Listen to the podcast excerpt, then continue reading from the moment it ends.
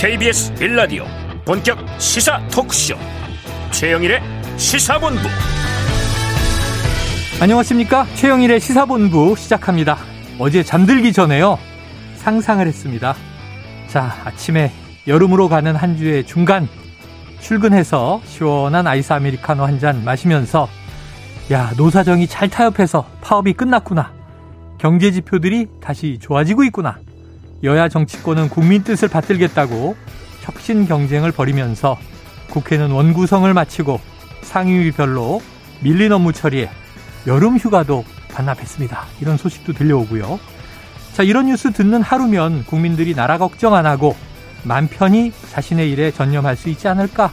이런 상상이었는데요. 어, 그때 상상을 끝내자마자 속보가 들어왔습니다. 화물연대 파업이 8일 만에 철회됐다. 이 화물연대와 국토부의 협상 타결이 나왔습니다. 최영일의 상상은 현실이 된다? 이런 좀 자만감을 잠시 느꼈고요. 자, 더해서 벤투호는 이집트를 4대1로 꺾었죠. 신나는 스포츠 소식. 자, 오늘 누리호가 발사 준비에 들어간다. 국민 기대감이 높습니다. 하지만 어두운 뉴스도 많죠. 미국 연준 FOMC가 giant step으로 금리를 올릴 것이다. 자, 지난 월요일 Black Monday 이후 세계 경제는 수렁에 빠져드는 모양새입니다. 자, 그런데 이 대통령이 직접 챙기는 규제혁신 전략회의 소식보다요. 김건희 여사가 봉하마을을 방문하면서 대동했다는 지인이 누구냐. 또 건희사랑 팬카페 운영자의 모금. 이런 게 관심이고 논란입니다. 자, 대통령 집무실 명칭 어제 결정되지 못했죠. 오늘도 굿뉴스와 배드뉴스가 섞여 있는 최영일의 시사본부 출발합니다.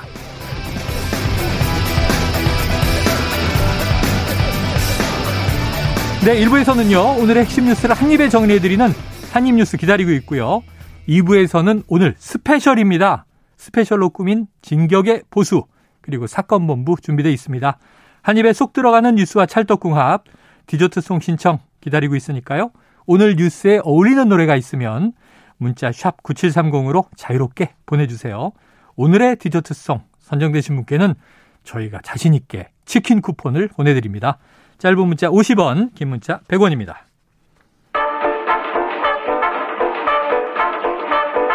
최영일의 시사본부 한입뉴스.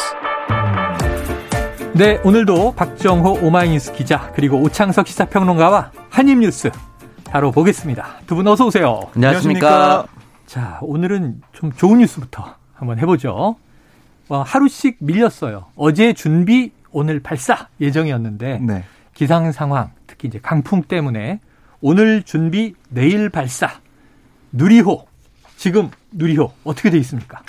네, 지금 발사대에 기립을 했고요. 어, 섰어요. 그렇습니다. 오늘 오전 11시 30분쯤에 발사대 기립과 고정 작업이 완료가 됐습니다. 네. 오늘 아침 일찍 이 나로 우주센터 내이 조립동에서 출발해서 천천히 움직여서 음. 발사대 무사히 도착해서 준비를 하고 있는 상황이고요. 아, 지금 보면은 사실 여러 가지 연결할 게 많아요. 음. 아, 특히 점검도 하고 연결도 하면서 발사체 추진제, 그러니까 연료와 산화제 등을 공급하는 음. 이 엄빌리칼 설비 이게 또 누리호에 연결이 됩니다. 네. 이게 아마 오후에 가장 뭐 중요한 일정 중에 하나라고 보시면 되겠고요. 최종 점검 작업도 이뤄지게 되고 또 연료나 산화제 충전 가운데 막히거나 셀 가능성이 있는지도 파악을 하면서 음. 내일 발사를 준비하게 될 것 같고요. 그리고 내일 같은 경우는 사실은 이 오전에 이 노료의 추진체를 충전할지 여부를 결정하고 또 오후에 다시 한번 발사관리위원회를 열어서 기술적 준비 상황, 기상 상황, 또 우주물처의 충돌 가능성 음. 종합적으로 검토해서 노료의 발사 시각을 결정할 걸로 예정이 돼 있는데 현재로서는 오후 4시가 유력합니다. 아. 왜요? 아, 그러니까 다 준비를 하고 네. 다 철저히 살펴본 다음에 네. 준비를 한 다음에 쏘는 시간이 오후 4시 정도가 된다고 어, 보시면 되겠습니다. 저는 왜 시사본부가 끝난 이후에 쏘느냐. 우리 생중계 중에 네. 드디어 성공했습니다. 막 이런 거 전해주고 싶은데. 그러면 좀 일찍 당기라고 네네. 연락을 한번. 1시 정도면 1시로. 발사하고 42분 후면 네. 교신을 통해서 성공 여부가 파악된다고 하죠. 네. 아, 내일. 자, 누리호 1차 때 90%의 성공 이런 얘기 했는데 예. 항우영 관계자가 울먹이던 발표가 음. 생각이 나요. 마지막 그 위성을 궤도에 못 올린 안타까움 네. 네. 거의 다 됐는데 네. 자 내일은 좀 거뜬히 성공해서 신나는 소식이 에휴 저희는 모레 전달하겠네요. 자, 이 우주항공 분야 전문가죠. 오창석 평론가님. 아, 갑자기. 네, 잘 되겠습니까? 잘 됐으면 좋겠고요. 네. 지난해 10월 21일 발사됐었죠. 근데 이 부분에 있어서 1단 분리 성공, fairing 분리 성공, 2단 분리 성공, 위성 모사체 분리 성공까지 됐는데 음. 이 다음 단계 마지막 이제 3단 엔진이 조기 종료되면서 모사체, 이 모형 위성의 궤도 진입이 실패가 됐습니다. 네. 그러니까 이 마지막 부분 추진체에 대한 힘이 부족했었다. 음. 그러면 이 부분이 어떤 것이 문제였고 네. 이 부분을 개선하기 위해서 어떻게 하면 되겠는가라는 고민을 많이 했을 겁니다. 네. 그렇기 때문에 이 부분에 대해서는 아마 충분히 이제 보완을 하고 지금 출발을 시킬 거라고 저는 생각이 들고요. 음. 사실은 지난해 발사도 한 번만에 성공한 적이 없었다. 다른 국가들도 네. 그 거의 힘 거의 불가능하다라고 했었는데 그걸 이제 뛰어넘은 상태까지 갔기 때문에 어, 발, 이번 발사는 정말 큰 기대를 해봐도 좋을 것 같다라고 생각이 네. 듭니다. 자, 우리가 또 나로호, 누리호 요거 좀 헷갈리시는 분들도 계시던데 누리호 이번에 쏘는 것은 예, 우리 기술의 총화입니다. 음. 어, 우주 과학 기술이 그야말로 뭐 첨단 과학 기술의 총화인데 네. 이 과거에 이제 나로호가 러시아 기술에 의존했다면 음. 이번에 이제 우리 스스로의 자체 기술에 어, 힘입고 있다. 이거 중요한 뉴스일 것 같아요. 음. 자, 아까 제가 오프닝에서 말씀드린 게 어제 그 오늘 오프닝을 초안을 쓰다가 음. 야, 파업이 끝나면 이게 얼마 좀 좋을까 경제 걱정 많은데 가상으로 쓰고 있는데 진짜 속보가 어 이게 진짜야? 그랬어요. 이 극적으로 타결이 됐나 보죠? 그렇습니다. 사실 어제 뭐 오후까지만 해도 아니 화물연대와 정부에서 협의도 안 하고 있다. 어떻게 된 거냐? 네, 또는 뭐 8시간 해서 거의 뭐 합의됐는데 결렬됐다. 네. 그래서 뭐 이 국민의 힘이 협조 안 어, 해서 어, 다시다. 뭐 이런 얘기 뭐 그런 얘기도 있고 했는데요. 어쨌든 어제 오후 8시에 다시 네. 협상을 시작해서요. 음. 협상 시작한 지 2시간 40여 분 만에 타결이 됐습니다. 네네. 그래서 이 화물연대가 총파업을 철회를 했고요. 아, 오늘 아까 오전까지 상황을 봐도 이제 조업이 시작이 돼가지고 물류를 지금 이동시키고 있다라는 소식도 들어와 있어요. 네네. 결국 이 합의한 부분을 보면 쟁점이었던 화물연대 요구 사항이었죠. 안전 운임제 음. 여기 지속 추진에 합의를 했고요. 네. 안전위임제 적용 품목을 확대하기 위해 앞으로 계속 논의를 이어가겠다. 네네. 네. 지금 뭐 컨테이너와 시멘트 쪽만 돼 있는데 음. 늘려가겠다. 아. 그 논의를 해보겠다는 거죠. 네. 이렇게 됐고, 아 그리고 이제 국회에서 안전위임제 시행 결과를 국토부가 보고하는 음. 거기에 대해서도 합의를 했고요. 또 앞으로 이제 유가 보조금 확대 같은 그러니까 이 화물 차주들을 위한 지원책 이것도 아, 정부에서 검토하겠다 이렇게 강조를 했습니다. 네. 결국에는 좀 그래도 좀 빨리 합의가 돼서 우리 경제의 피해를 좀 최소화하는 쪽으로 가는 방향이 됐는데 근데 문제는 이제 국회에서 논의할 때 일몰제를 계속 이어가서 계속 연장하는 쪽으로 갈지 음. 아니면 법안을 아예 뭐 새로 만들어서 갈지 네네. 논의를 해봐야 될 것 같은데 일단 여야도 안전 운임제를 좀 이어가는 것에 대한 뜻을 같이 하고 있어가지고요. 네. 이 문제가 뭐 파국으로 갈 정도는 아니다라고 볼 수가 있겠습니다. 예. 몇 년 정도 유예를 하느냐, 음. 아예 안전 운임제를 좀 제도적으로 정착시키느냐 방법은 여러 가지가 있을 것 같은데, 자 오평로가님 지금 어쨌든 다행인 거죠? 네, 일단은 다행이라고 생각이 들고요. 어, 기름값 상승이란 대외 변수를 누구도 예측할 수가 없었던 부분이 가장 컸던 것이고, 네. 다음에 그러면 누구도 예측할 수 있는 이 3년의 시한 동안 국회는 무엇을 했는가, 그리고 전 정부와 현 정부까지는 무엇을 했는가를 좀 따져봐야 됩니다. 음. 반드시 이 부분이 임시 유예를 했기 때문에 언젠가는 또이 CEO가 중단 아, 끝날 겁니다. 음. 그러니까 현 정부 임기를 넘기지 않을 가능성이 훨씬 높겠죠. 네, 네. 6년간 그 유예하겠습니다. 이렇게 얘기하지 않았으니까. 네네. 그렇다면은 현 정부 안에서 다시 한 번 더 이 시효가 만료되는 시점이 다가올 텐데 음. 그 전에 어떻게 결정을 할 것인가에 대한 고민을 끝내 놓아야 되고요. 네네. 지금 이 유가가 당분간 많은 전문가들이 올해 말 또는 내년까지는 네. 지금의 2,000원 선이 무너지지 않을 것이다. 아.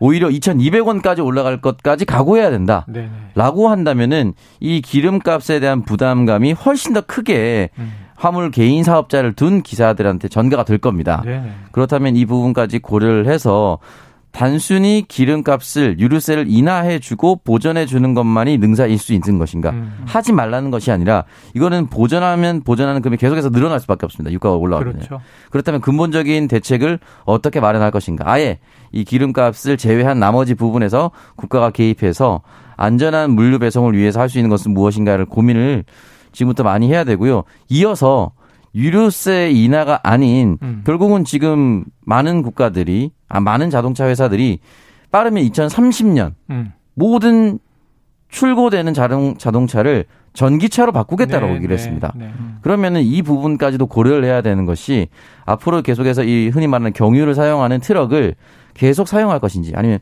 선도적으로 전기 트럭 아니면 수소 트럭 이렇게 빨리 바꿔서 음. 대외 변수에 흔들리지 않는 어떤 천연 자원으로 친환경 에너지 자동차로 전환할 수 있는 것인지 다양한 방식을 열어두고 고민을 네. 해야 한다고 생각합니다. 야, 공상과학에 자주 나오는 얘기인데 시간이 네. 몇십 년 걸리겠죠. 네. 음. 전기차로 또 다 대체가 되면 전기 가격, 전기 발전에 대한 문제가 나올 것 같은데 자, 요즘에 제가 만 원 넣으면 오토바이가 150km를 달렸어요. 어. 네. 근데 2만 원 넣어야 되더라고요. 깜짝 놀랐습니다. 아. 근데 이걸 업으로 하는 매일 전국을 누비는 화물차는 얼마나 많은 비용을 쓸까 생각하니까 아, 보통 일은 아니다. 이런 음. 생각이 드는데 자, 윤석열 대통령 출근길에 화물연대 관련해서 경제 걱정도 했다고 하는데 네. 자, 그런데 지금 새 정부의 경제 정책 방향 중에 굉장히 굵은 획입니다. 어, 지금 당정 협의까지 하면서 정책을 이제 발표할 예정인데 네. 어떤 얘기들이 나왔어요? 오늘 당정협의 통해서 과감한 규제 개혁 필요성에 음. 국민의힘과 정부가 뜻을 같이 했고요. 네. 어, 특히 국민의힘은 정부의 법인세 인하 같은 세제 지원 확대, 어. 또 경제 법령상의 어, 형벌 합리화 방안 네. 이걸 비롯해서 경제활력 제고를 위한 대책 마련을 주문했고 또 이 유류세 인하폭 확대 방안, 또 이 노인 기초연금 인상 방안 마련, 한부모 가정 양육비 지원 상향 조치 이런 것도 좀 마련해 달라라고 주문을 했습니다. 네. 특히 권성동 원내대표 얘기를 들어보면 어, 물가가 정말 무서운 속도로 오르고 있는데 어, 서민 부담을 맞추기 위해 정부가 유류세 인하 정책을 유지하고 있지만 유가 상승 속도를 따라갈 수 없는 실정이다. 음. 그래서 유류세 인하 폭을 확대하는 방안을 포함해서 모든 수단을 동원해서 민생 안정 기회된다. 음. 좀 강한 톤으로 오늘 얘기를 했거든요. 네. 정부가 어떤 대책을 내놓을지 좀 봐야겠습니다. 그래요. 어제는 또 한덕수 국무총리가 지금 이제 규제 혁신 어, 전략 회의 대통령이 주재하는 이런 기구가 신설된다는 발표를 했는데 음. 자 전체적으로 이제 정부마다 기조 경제 정책 기조가 다릅니다. 그러니까 네. 문재인 정부 초기에 하면은 소주성 이렇게 네. 기억을 하고 근데 이제 윤석열 대통령은 후보 시절부터 음. 규제 완화 음. 규제를 없애야 한다 이런 음. 입장을 강조했는데 네. 자, 이 기조는 어떻게 보십니까? 이 기조는 그 MB 정책을 그대로 거의 계승한다. 그 당시 뭐 줄푸세라는 표현을 쓰긴 했었는데 아, 그때도 법인세 인하가 주요 예. 화두였죠. 그 기조를 그냥 뭐 그런 특정한 명칭을 쓰지 않고 거의 그대로 이어왔다라고 보면 되고요. 음. 큰 틀에서 봤을 때는 보수 정권은 법인세 인하를 통해서 기업하기 좋은 나라를 만들겠다. 음. 진보 정권에서는 대부분은 노동자의 임금 상승을 통해서 소비 촉진 그리고 음. 임금자의 전체적인 이제 삶의 질을 높여서 네. 이걸 경기 부양책으로 삼겠다라고 얘기를 했었는데 보수 정권 들어왔었던 그 기존의 기조를 그대로 가져간다고 볼 수 있고요. 다만 여러 가지 이야기들 중에 흔히 나오는 이제 낙수 이론이 네. 이미 뭐 IMF나 이런 연구 결과를 통해서 큰 효과가 없었다고 나왔거든요. 낙수 효과는 음. 대기업이 많이 벌면 네. 결국 개인들에게 그 돈이 흘러간다인데 네. 그거 없고 네. 대기업의 유보금만 불어난다. 그러니까 원래 이게 나왔었죠. 원래 낙수 효과는 이제 물에 욕조에 물이 차면 너 흘러 넘쳐서 그렇죠, 그렇죠. 나머지가 떨어지는 것들이 나눠진다는 음. 것인데 이 욕조가 세로로 생겼어요. 아. 물이 이제 계속 세로로 잠기고 있는 그런 과정에 있었 벽이 높아져서 흘러내리질 네. 않아. 흘러내리지 않아요. 어. 그래서 이 부분을 어떻게 그러니까 풀고 기업하기 좋게 해서 기업이 고용을 창출하는 건 저는 결과적으로 좋다고 보는데 네. 어떻게 더 함께 살아갈 수 있는 구조를 만들 것인가에 대한 고민도 해 주셨으면 좋겠습니다. 네. 과거에 음. 뭐 보수 정권이든 진보 정권이든 해봐서 실패한 것 그리고 보완해야 할 것들이 서로 좀 융합이 되면서 융복합 시대에 더 진화된 경제 정책이 나왔으면 하는 생각을 해봅니다. 그렇게 만들어 주시길 기대하고요. 자, 윤석열 대통령 오늘도 이제 도어 스태핑 했는데 어제부터인가요? 이 서초동의 대통령 자택 앞에서 이른바 맞불 시위가 있었잖아요. 네. 관련 언급을 했네요. 네, 기자들이 물어봤습니다. 그러니까 인터넷 매체 서울의 소리가 네. 어제 오후부터 이 서울 서초 어, 이윤 대통령 자택 맞은편, 음. 그러니까 서울 회생법원 정문 앞에서 집회를 열었거든요.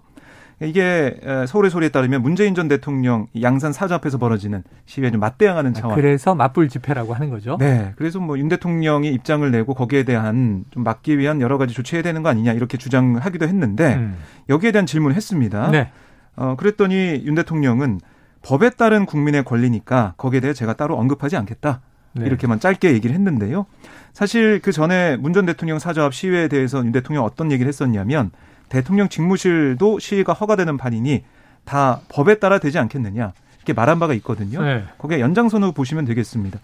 법에서 허용하는 그 범위 안에서는 뭐 시위 어떻게 막겠느냐, 음. 뭐 그게 두는 거다 이런 입장을 밝힌 걸로 해석이 됩니다. 네, 이 입장은 오평론가님 어떻게 보십니까? 그러니까 저는 계속해서 대통령이 좀 시위를 좀 자제해 달라.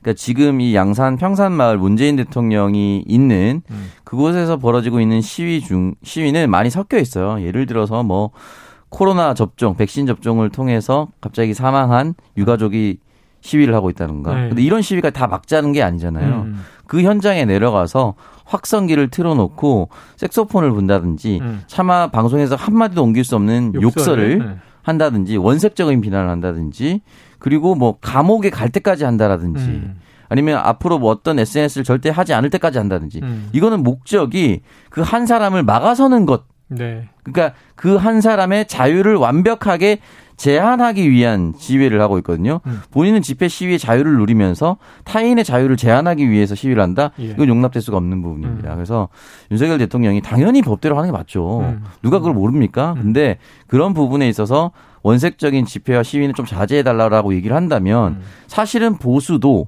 출구 전략을 마련할 수가 있는 거예요. 음. 그 욕설이 담긴 시위를 하고 있는 그 특정인들과 특정 집단을 보수 지지자라고 다 지지하는 게 아닙니다. 네. 특히 선거가 임박하면 임박할수록 보수 출마자들도 싫어할걸요. 음. 근데 대통령께서 그런 어느 정도의 가이드라인을 줘야 함께 그만하라는 목소리를 만들 수가 있는데 지금은 그냥 내버려 두자라고 하다 보니까 이게 그냥 흘러갔어요. 그러다 음. 보니까 이제 서울의 소리에서 맞불 집회를 하겠다라고 해서 네. 이 이슈가 사라지다가 맞불 집회하니까 저희도 지금 또 다루고 있잖아요. 음. 다시 다룰 수밖에 음. 없는 겁니다. 음. 그러니까 맞불 집회라는 이 표현이나 어떤 이런 방식에 대해서는 전 동의하지 않지만 음. 이러한 방식을 쓰지 않고서는 도저히 이 문제가 다시 한번 이슈로 재점화 되지 않기 때문에 음. 고육지책으로 썼다라고 볼 수가 있고 양산평산말의 그런 원색적인 집회가 사라진다면 저는 자연스럽게 이 아크로비스타 앞에 있는 네. 집회도 사라질 거라 봅니다. 네. 자, 법대로 뭐 대통령이 법조인 출신입니다. 검사 출신인데 법대로를 넘어선 정치적인 지혜는 없는가 하는 질문을 오창석 평론가가 던지신 걸로 이해가 되고요. 자, 지금 12시 38분 향해 가고 있습니다. 점심시간 교통정보를 듣고 와서 이어가도록 하죠. 교통정보센터에 김한나 리포터 나와주세요. 네, 시각 교통정보입니다. 지금 서울 시내에서는 올림픽대로 공항 방면 영동대교에서 성수대교 쪽으로 사고가 났습니다. 잠실대교 남단부터 정체되고 있고요. 반대 잠실 쪽으로는 방화대교 남단 부근에서 사고가 나서 3차로가 막혀 있는 상황입니다. 행주대교에서 월드컵 대교 쪽으로 서행하고 있습니다. 어, 고속도로에서는 수도권 제일순환고속도로 일산에서 판교 방면 김포요금소에서 송내까지 12km 정체고요. 또 판 교에서 일산 방면으로도 시흥에서 역시 송내까지 밀리고 있습니다. 이후로는 계양에서 자유로까지 8km 구간에서 더디게 지나고 있는데요. 여기 계양 부근에서는 고장난 차량까지 처리하고 있어서 주의 운전하셔야겠습니다. 경부고속도로 서울 쪽은 달래내에서 반포까지, 반대 부산 쪽은 서울 요금소에서 신갈분기점, 예, 이전에는 한남에서 서초까지 어렵고요. 동해고속도로 포항 방면으로는 어, 지금 문무대왕 5터널 출구부에서 화물차 화재 사고를 처리하고 있어서 주의 운전하셔야겠습니다. 목적지까지 안전운전 하시기 바랍니다. KBS 교통정보센터에서 김한나였습니다.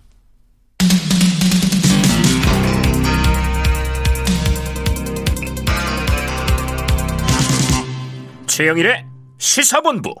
네, 근데 도 스태핑에서 얘기 잠깐 나온 것 같아서 박 기자님. 네. 그래서 이 대통령 집무실 명칭 어제 왜 결정이 안 된 거예요?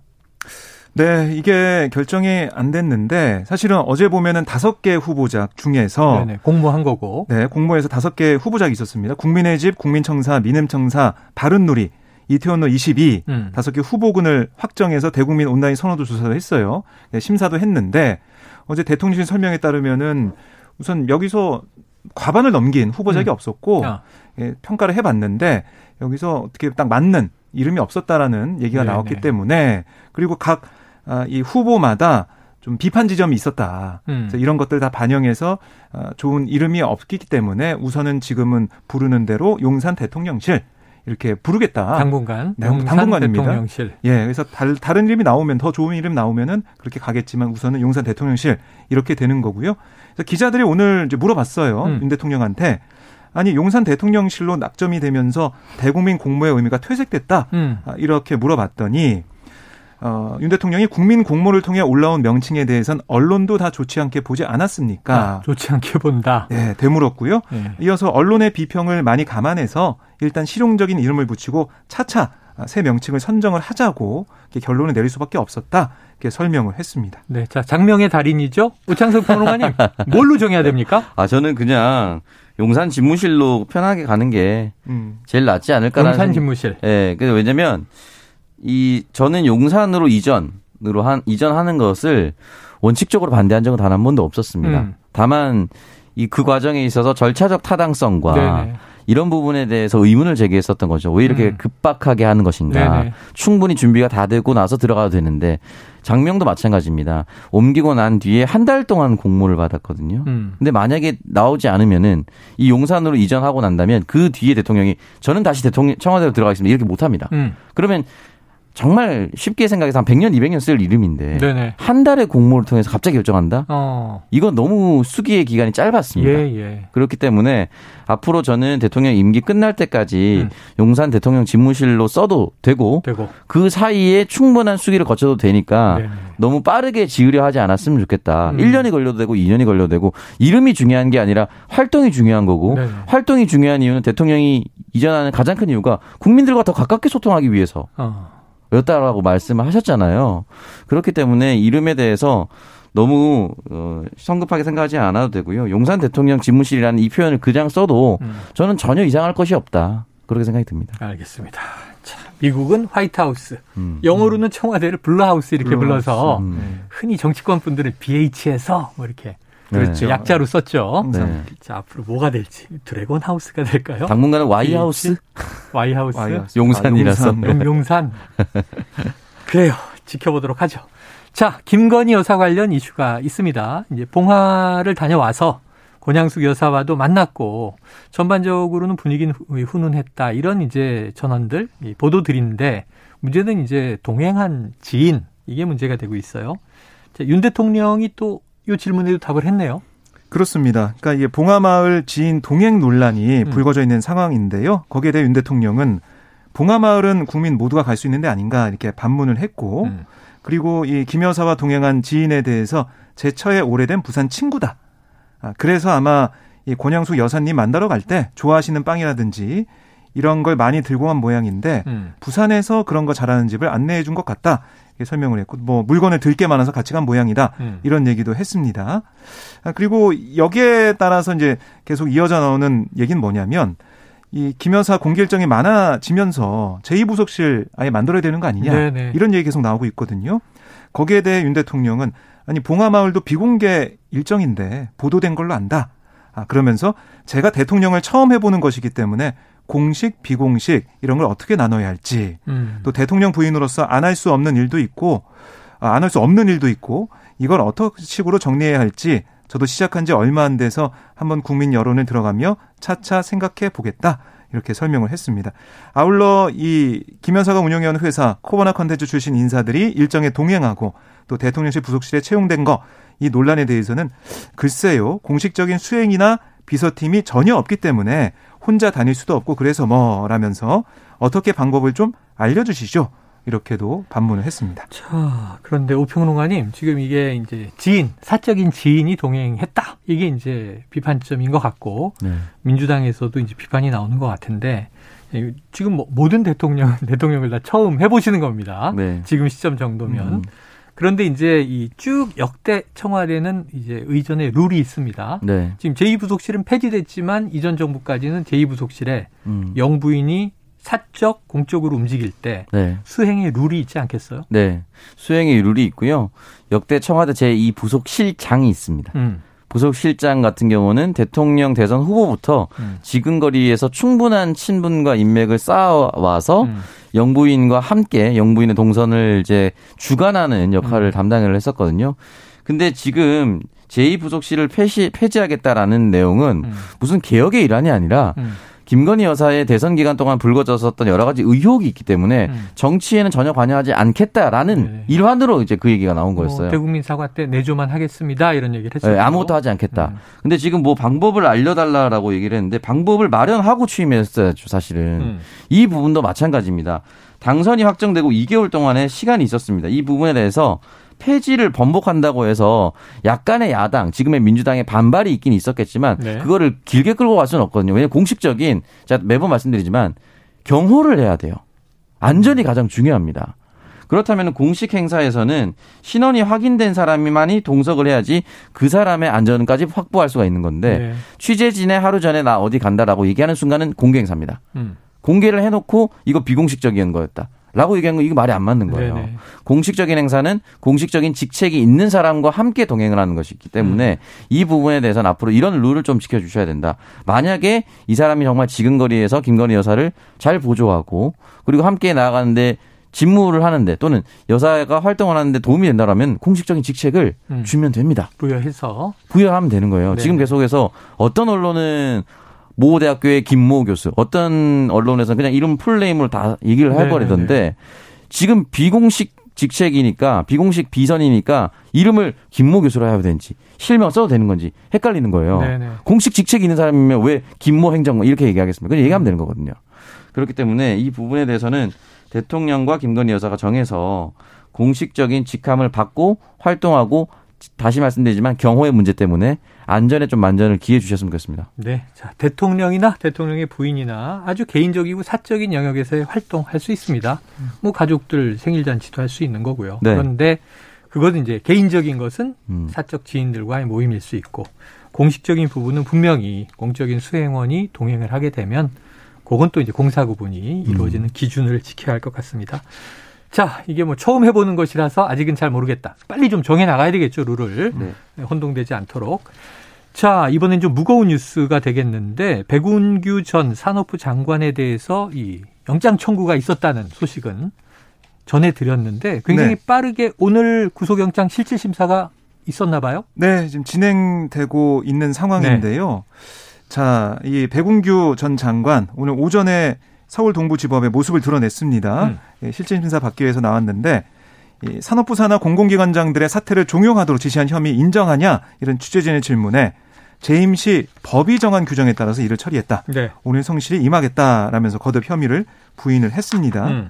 어, 뭐 구속 여부는 오늘 밤늦게 아니면 내일 새벽에 결정될 걸로 보이는데요. 이백 전 장관 혐의 검찰에서 어떤 얘기를 하고 있냐면 음. 문재인 정부 초기 2017년 2018년 산업부 산하 기관장 13명의 사표를 받아내도록 직원들에게 지시했다. 그러니까 직권을 남용해 인사에 개입한 혐의를 이 검찰은 보고 있고요. 아 그리고 2018년 당시 김경원 한국지역 난방공사 사장에게 사표를 내도록 직원들을 통해 종용하고 음. 황창하 현 사장이 후임 사장이 될 수 있도록 면접 질문지와 답안지 등을 전달해서 부당하게 지원한 혐의도 받고 있습니다. 네. 자, 그런데 또 야당 정치인에 대한 수사도 시작이 됐다면서요. 네. 네, 일단 더불어민주당의 박상혁 의원입니다. 네. 박상혁 의원이 의원 신분 당시 활동 내역을 얘기한 것이 아니라 음. 당시 청와대에서 산업통상자원부 사이에 연결고리 역할을 했다. 음. 청와대에서 일을 할 때 그 얘기를 한 것인데요. 이 부분에 대해서 청와대에서 활동했을 때 어, 산업부에게 이런저런 일들을 시켰던 그 내용들이 있습니다. 그 네. 부분에 대해서 이야기를 하고 있는데 박상혁 의원은 오늘 공식적으로 이제 기자들한테 메시지를 내고 이 부분에 대해서 아직 정확해진 정확히 정해진 것이 없다라고 음. 얘기를 했었거든요. 음. 다만 이 부분에 있어서 어 박상혁 의원이라든지 우상호 비대위원장은 오늘 11시에 네. 이런 이야기를 남겼죠. 이거 이렇게 될 줄 알았다. 어. 근데 이렇게 될 줄 알았다에 대한 근거가 되는 것이 무엇이냐면 예. 올해 2월 9일입니다. 음. 중앙일보에서 인터뷰한 내용이 있습니다. 네. 후보자 시절에 해야죠, 해야죠, 돼야죠 인터뷰죠. 아, 이게 아, 그러니까 윤석열 후보 시절 네, 맞습니다. 대선이 있기 전. 네. 윤석열 대통령이 윤석열 대선 후보였을 때 보수 언론과 한 인터뷰에서 집권 시의 문정부의 적폐 청산을 묻자 해야죠, 해야죠, 돼야죠. 음. 이세 문장이 들어간 인터뷰가 여기서 나왔거든요. 이 당시도 민주당은 당시에 반발했습니다. 이거 보복 수사하겠다는 것이냐? 아. 정치 보복하겠다는 것이냐? 네. 검찰 출신이기 때문에 칼을 이렇게 쓰겠다는 것이냐라는 비판을 했었는데 지금 당선되고 한 달 조금 지나서 이렇게 바로 들어갔거든요. 음. 그러니까 이건 정해진 수순 아니었냐라고 우상호 비대위원장이 얘기할 정도로 음. 강하게 비판을 하고 있습니다. 그래서 우상호 비대위원장은 예고대로 이게 아까 네. 말씀하신 그 음. 예고대로 문재인 정권에 대한 보복 수사가 시작됐다 이렇게 음. 얘기했는데 자, 이제 뭐 또 보수 진영에서는 그렇게 얘기를 했죠. 아니, 불법 행위가 드러나면 네. 수사받고 처벌받는 게 마땅하지 않느냐. 음. 그런데 이게 이제 기획된, 의도된 우리가 음. 이제 늘 정치 보복으로 보여지는 수사냐. 아니면 정말 뭐 자연히 음. 범법 행위가 드러나서 이 인지돼서 이루어지는 수사냐. 이건 국민들이 또 감을 가지고 네. 여론의 판단이 있게 될 것 같아요. 지켜보도록 하고요. 자, 이거 좀 충격받았는데요. 저는, 어, 이거 정말이야? 이거 저는 가짜 뉴스인 줄 알았어요. 지금 그 잘 나가는, 네. 세계적으로 잘 나가는 우리의 BTS가 왜 그룹 활동을 잠정 중단한다는 겁니까? 네, 저도 보고 깜짝 놀랐습니다. 이거 옛날에 서태지와 아이들 해체 선언처럼 충격받았어요. 해체는 아니에요. 해체는 아닙니다. 중단 활동을. 네. 이 BTS의 그룹 활동을 음. 좀 중단하고 네. 이 개인 멤버들의 활동을 이어나가겠다 이렇게 얘기를 했습니다. 아 멤버들의 활동을? 네, 그러니까 데뷔 이제 9년이 됐는데 네. 그동안 많이 소모가 되고 네. 그동안 너무 바쁘게 살아다 보니까 개인의 성장이나 이런 것들이 좀 정체된 부분이 있는 게 아니냐 멤버들이 어. 좀 얘기를 했고요. 음. 사실 어제 오후에 올라온 방탄소년단 유튜브 영상 보면 어, 찐 방탄 회식 뭐 이런 제목의 어, 영상이 네네, 올라왔어요. 네. 거기서 발표한 내용인데 거기서 리더 RM이 뭐라고 했냐면 케이팝 아이돌 시스템 자체가 사람을 숙성하게 놔두지 않는다. 계속 음. 뭔가를 찍어야 하고 해야 하니까 내가 성장할 시간이 없다. 이렇게 얘기를 했고 휴가도 가사가 또 할 말이 나오지 않았다. 언제부턴가 억지로 쥐어 짜내고 있었다. 네네. 지금은 진짜 할 말이 없다. 아, 무슨 말 해야 할지 모르겠다. 이렇게까지 얘기를 했어요. 네.